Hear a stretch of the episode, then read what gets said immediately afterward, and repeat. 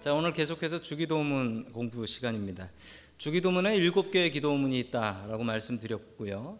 그 중에 앞에 세 개는 하나님을 위한 것이고 뒤에 네 개는 우리를 위한 것이다라고 말씀을 드렸는데 이 앞에 세 번째 중에 제일 마지막, 제일 마지막 뜻이 하늘에서 이루어진 것처럼 땅에서도 이루어지이다 이 말씀을 오늘 증거하도록 하겠습니다. 첫 번째 하나님께서 우리들에게 주시는 말씀은 하나님의 뜻을 구하라라는 말씀입니다. 하나님의 뜻을 구하라. 자, 우리 다시 한번 그 마태복음 6장 10절의 말씀을 읽어보도록 하겠습니다. 같이 읽습니다. 시작. 나라가 임하시오며 뜻이 하늘에서 이루어진 것 같이 땅에서도 이루어지이다. 아멘. 여러분 우리가 기도를 할 때, 우리가 기도를 할 때, 여러분 기도하러 오셨지 않습니까? 기도를 할 때 여러분 누구 뜻으로 기도합니까? 여러분 당연히 여러분이 가지고 나온 기도 제목과 여러분의 뜻으로 기도를 하지요. 당연히 그렇지요. 예. 오셔서 기도할 때 하나님 저에게 기도 제목 주십시오라고 기도하시는 분은 안 계실 거예요. 기도할 때 내 뜻으로 기도를 합니다. 여러분 내 뜻을 갖고 기도하는 게 나쁘냐? 여러분 이게 나쁜 건 아닙니다. 왜냐하면 여러분 그 내 뜻과 내 바람이 없으면 우리가 여기 나왔겠습니까? 하나님 앞에 바라는 게 하나도 없는데 해 주실 거 없지요? 저도 받을 거 없어요. 그러면 와서 기도할 일이 없지 않습니까? 여러분, 내가 바라는 것이 있다는 건 아주 기쁜 일입니다. 즐겁고 좋은 일입니다. 내가 하나님께 기대가 있다라는 것은 너무도 감사한 일입니다. 자기의 뜻을 가지고 오는 것, 이게 나쁜 기도냐? 이 절대 나쁜 기도 아닙니다. 여러분, 자기가 하나님 앞에 바라는 게 없으면 그 사람은 여기 기도하러 오지 않습니다. 기도 안 하지요. 뭐 하러 합니까? 받을 게 없는데.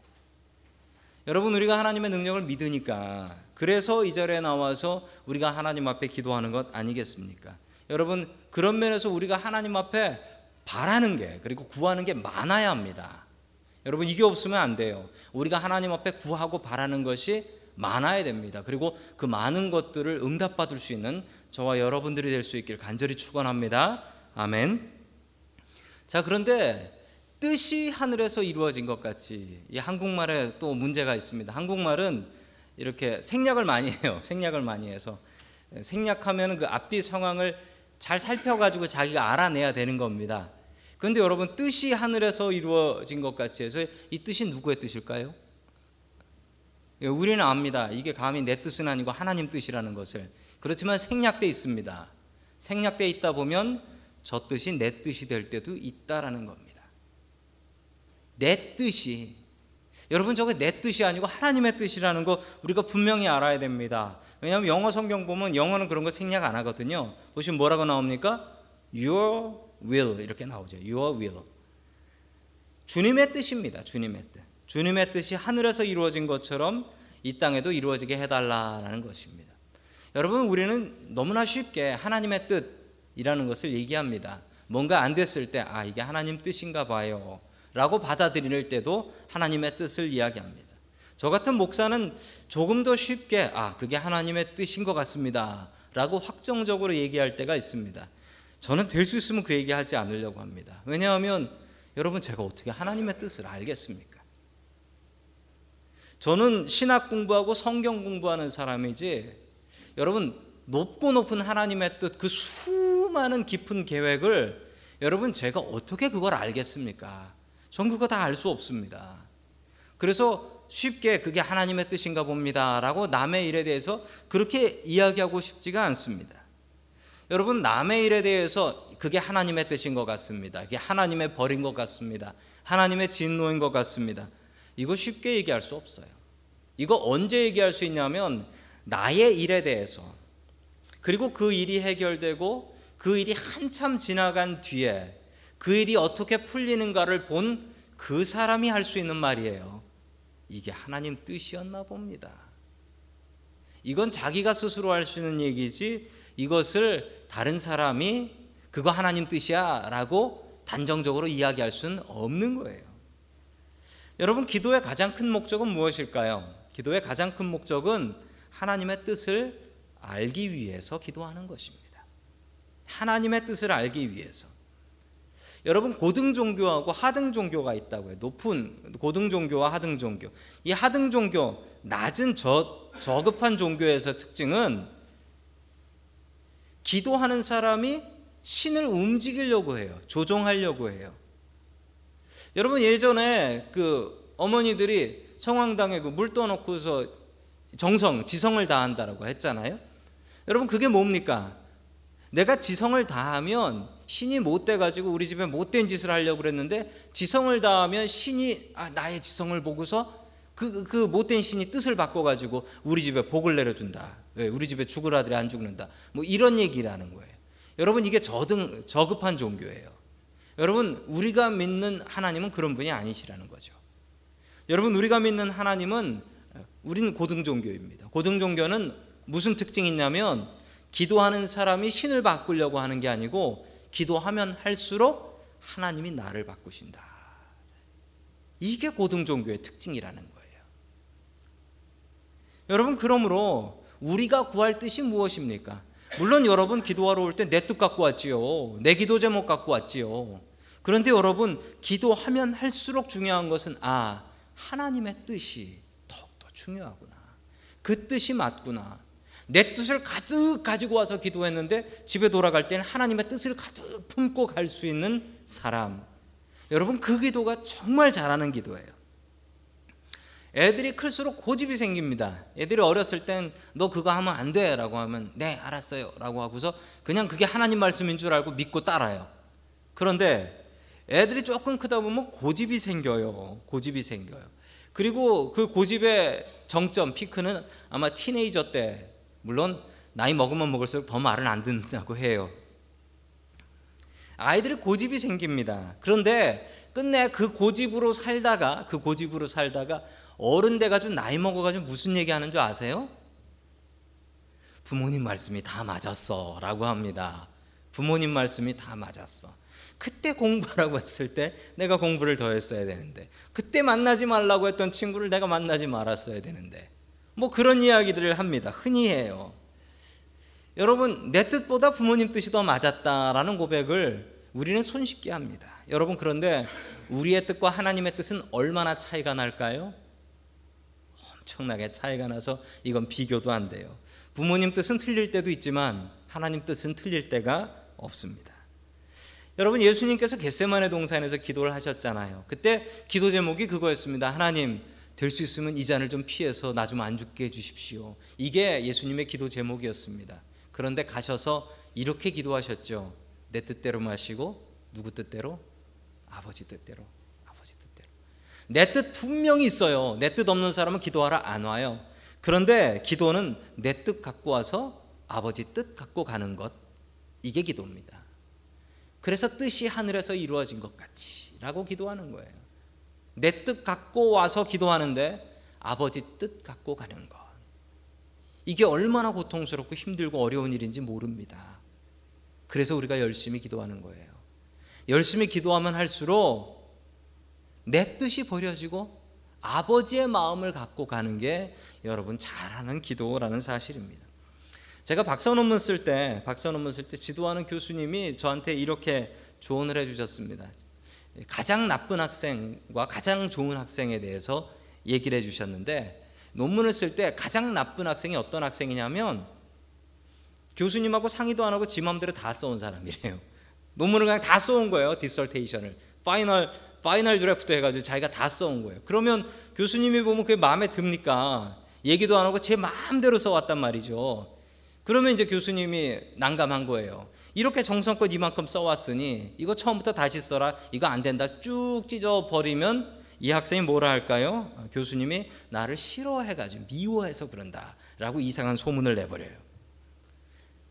그 교수님이 저한테 이렇게 말씀해 주셨어요. 논문 절대 써오지 말라고. 그러면서 그냥 종이에다가 대충 연필로 끄적끄적 해가지고 생각만 정리해가지고 갖고 오라고. 그러면 내가 네 걸 바꿔줄게 라고 하시더라고요. 여러분 우리가 기도할 때 이겁니다. 하나님, 나 이거 정해 왔거든요. 나 이거대로 갈 거거든요. 도장 찍어 주세요. 여러분 이게 나쁜 학생입니다. 이게 나쁜 학생이에요. 여러분 내 뜻이 분명히 있어요. 하나님, 내가 이런 계획을 가지고 이런 생각과 기도 제목을 가지고 하나님 앞에 나왔는데 하나님 이거 어떻게 할까요? 그러면 하나님께서 어 이거 아니고 이거 이렇게 해야 되고 이거 저렇게 해야 되고 이거 안 돼. 바꿔. 그러면 그게 맞군요라고 해서 그거대로 하는 사람. 여러분 이게 제대로 기도하는 사람입니다. 여러분 하나님께 우리는 내 뜻을 가지고 왔습니다. 그러나 우리는 기도하면 할수록 우리의 뜻을 내어 버리고 그거 정말 어려워요. 내 뜻 버리는 거 정말 어려워요. 그런데 기도를 하면 할수록 내 뜻은 죽어지고 하나님의 마음과 하나님의 뜻이 내 마음에 가득 차는 것 이게 정말 잘하는 기도입니다. 주기도문 세 번째 기도 제목이 바로 그 기도 제목입니다. 여러분 나의 뜻으로 기도하는 것이 아니라 하나님의 뜻으로 기도할 수 있는 저와 여러분들 될 수 있기를 주님의 이름으로 간절히 축원합니다. 아멘. 두 번째 마지막으로 하나님께서 우리에게 주시는 말씀은 뜻이 땅에서도 이루어지기를 기도하라라는 말씀이에요. 뜻이 땅에서도 이루어지기를. 여러분 뜻이 하늘에서 이루어진 것 같이 여러분 하늘은 하나님의 뜻으로 가득합니다. 그리고 하늘은 하나님의 뜻이 이루어지지 않는 경우가 없습니다. 그런가요?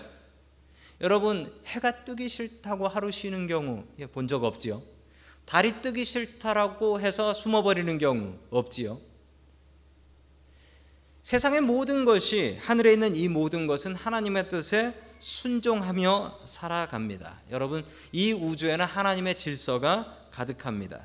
여러분 그런데 왜 땅은 이 모양일까요? 여러분 땅이 문제인 이유는 땅에는 사람이 살기 때문에 그렇습니다. 사람이 살기 때문에 그래요. 오직 인간만이 하나님의 뜻에 순종하지 않고 살 수 있습니다. 왜 그러냐면 이게 어려운 말로 자유의지라고 해요. 자유의지. 이 창세기에 천지 창조하시면서 하나님께서 사람한테 너무 사람을 너무 사랑하셔서 자유를 주셨어요. 그 자유는 뭐냐면 심지어 하나님을 배반할 수도 있고 불순종할 수도 있고 그리고 그렇게 힘겹게 좋게 만들어 놓은 선물인 에덴 동산 박차고 나갈 수 있는 자유. 이 자유까지 하나님께서 주셨습니다. 그래서 땅에는 하나님의 뜻이 완벽하게 이루어지지 않고 있습니다. 이 세상에 왜 전쟁과 기근과 욕심과 죽음의 일들이 일어나고 있습니까? 여러분 그건 하나님 때문이 아니고요. 자유의지 가진 사람들이 못된 마음 품어서 그렇습니다. 여러분 북한이 왜 저 모양으로 살고 있냐고요? 그 못된 마음 먹은 지도자가 있으니까 그런 겁니다.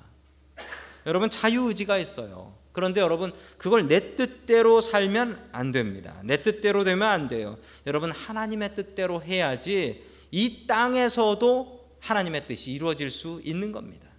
못된 마음 먹은 사람들이 하나님의 마음, 하나님의 뜻 먹을 수 있어야 가능한 일입니다. 여러분 우리 가족이 누구의 뜻에 순종하며 살아야 할까요? 우리 집은 어, 내가 벌어먹이니까 내가 가장이니까 남자인 내 말대로 살아야 한다. 여러분 그게 틀린 겁니다. 여러분 우리 가정은 누구 뜻대로 하나님의 뜻대로 순종하는 가정이 되어야 됩니다. 아버지부터 하나님의 뜻에 무릎 꿇어야 되고 어머니도 하나님 뜻이라면 그냥 무릎 꿇어야 되고 자식들도 그거 보면서 하나님 뜻에 무릎 꿇고 사는 게 아름다운 가정입니다. 여러분 우리 교회가 누구의 뜻대로 운영되어야 할까요? 여러분 담임 목사 뜻대로 운영되면 큰일 납니다. 여러분 하나님 뜻대로 운영되어야 그게 아름다운 하나님의 교회가 되는 것입니다. 바울이 하나님의 뜻대로 선교를 하다가 길이 막혀 버렸습니다. 바울의 소망은 로마에 한번 가보는 것이었습니다. 로마에 그 이 제국의 수도인 로마에 교회가 있다라고 하는데 내가 로마 교회를 꼭 방문해야겠다. 그런데 로마서에 보면은 처음 얘기가 이렇게 나와요. 내가 몇 번을 가려고 시도를 했는데 로마 교회를 갈 수가 없었다. 그러면서 괴롭다. 이게 사탄의 장난인가? 이러면서 로마서를 쓰기 시작합니다. 여러분, 그런데 만약 바울이 로마에 갈 수 있었다라고 하면 어떻게 되었을까요? 로마서를 쓰지 않았겠지요. 그럼 우리가 읽을 로마서가 없는 겁니다. 여러분, 바울이 생각할 때 왜 나를 로마에 보내지 않으실까? 그의 뜻은 로마에 가는 것이었습니다. 복음 증거하러. 그러나 하나님은 그 길을 막으셨습니다. 어떤 뜻이 맞았습니까? 하나님 아버지의 뜻이 훨씬 더 맞았습니다. 지금 놓고 보면 바울이 로마를 갔으면 큰일 날 일이에요. 그때 로마를 가면 안 돼요. 로마서를 써야지. 여러분 그래서 바울은 로마서를 썼습니다. 그냥 자포자기한 게 아니라 오히려 더 깊은 일을 했던 것이죠. 여러분 그리고 로마서에서 이렇게 바울이 자신의 신앙을 고백합니다. 로마서 8장 28절 말씀입니다. 같이 읽습니다. 시작. 우리가 알거니와 하나님을 사랑하는 자 곧 그의 뜻대로 부르심을 입은 자들에게는 모든 것이 합력하여 선을 이루느니라. 아멘. 제가 참 좋아하는 말씀이에요. 하나님을 사랑하는 자 곧 그의 뜻대로 누구의 뜻대로 하나님의 뜻대로 부르심을 입은 자들에게는 어떻게 된다고요? 모든 일. 이 모든 일에는 어떤 일이 포함되냐면 여러분들이 밤마다 꿈에 나와서 괴롭게 하는 악몽 같은 일, 잊어버리고 싶은 징글징글한 괴로운 기억들, 여러분의 상처들, 이 모든 것이 어떻게 한대요? 힘을 합해서 나를 망하게 하는 게 아니라 힘을 합해서 선을 이루게 한다. 선한 길로 바꿔 주신다. 이게 누구 뜻대로 되면 그분의 뜻대로, 하나님 아버지의 뜻대로 순종하고 살아가면 이렇게 된다라고 이야기를 합니다. 여러분 바울이 경험했던 그 경험입니다. 여러분들도 이 바울의 경험처럼 모든 것이 합력하여 선을 이루는 그 경험하며 살아갈 수 있기를 주님의 이름으로 간절히 축원합니다. 아멘.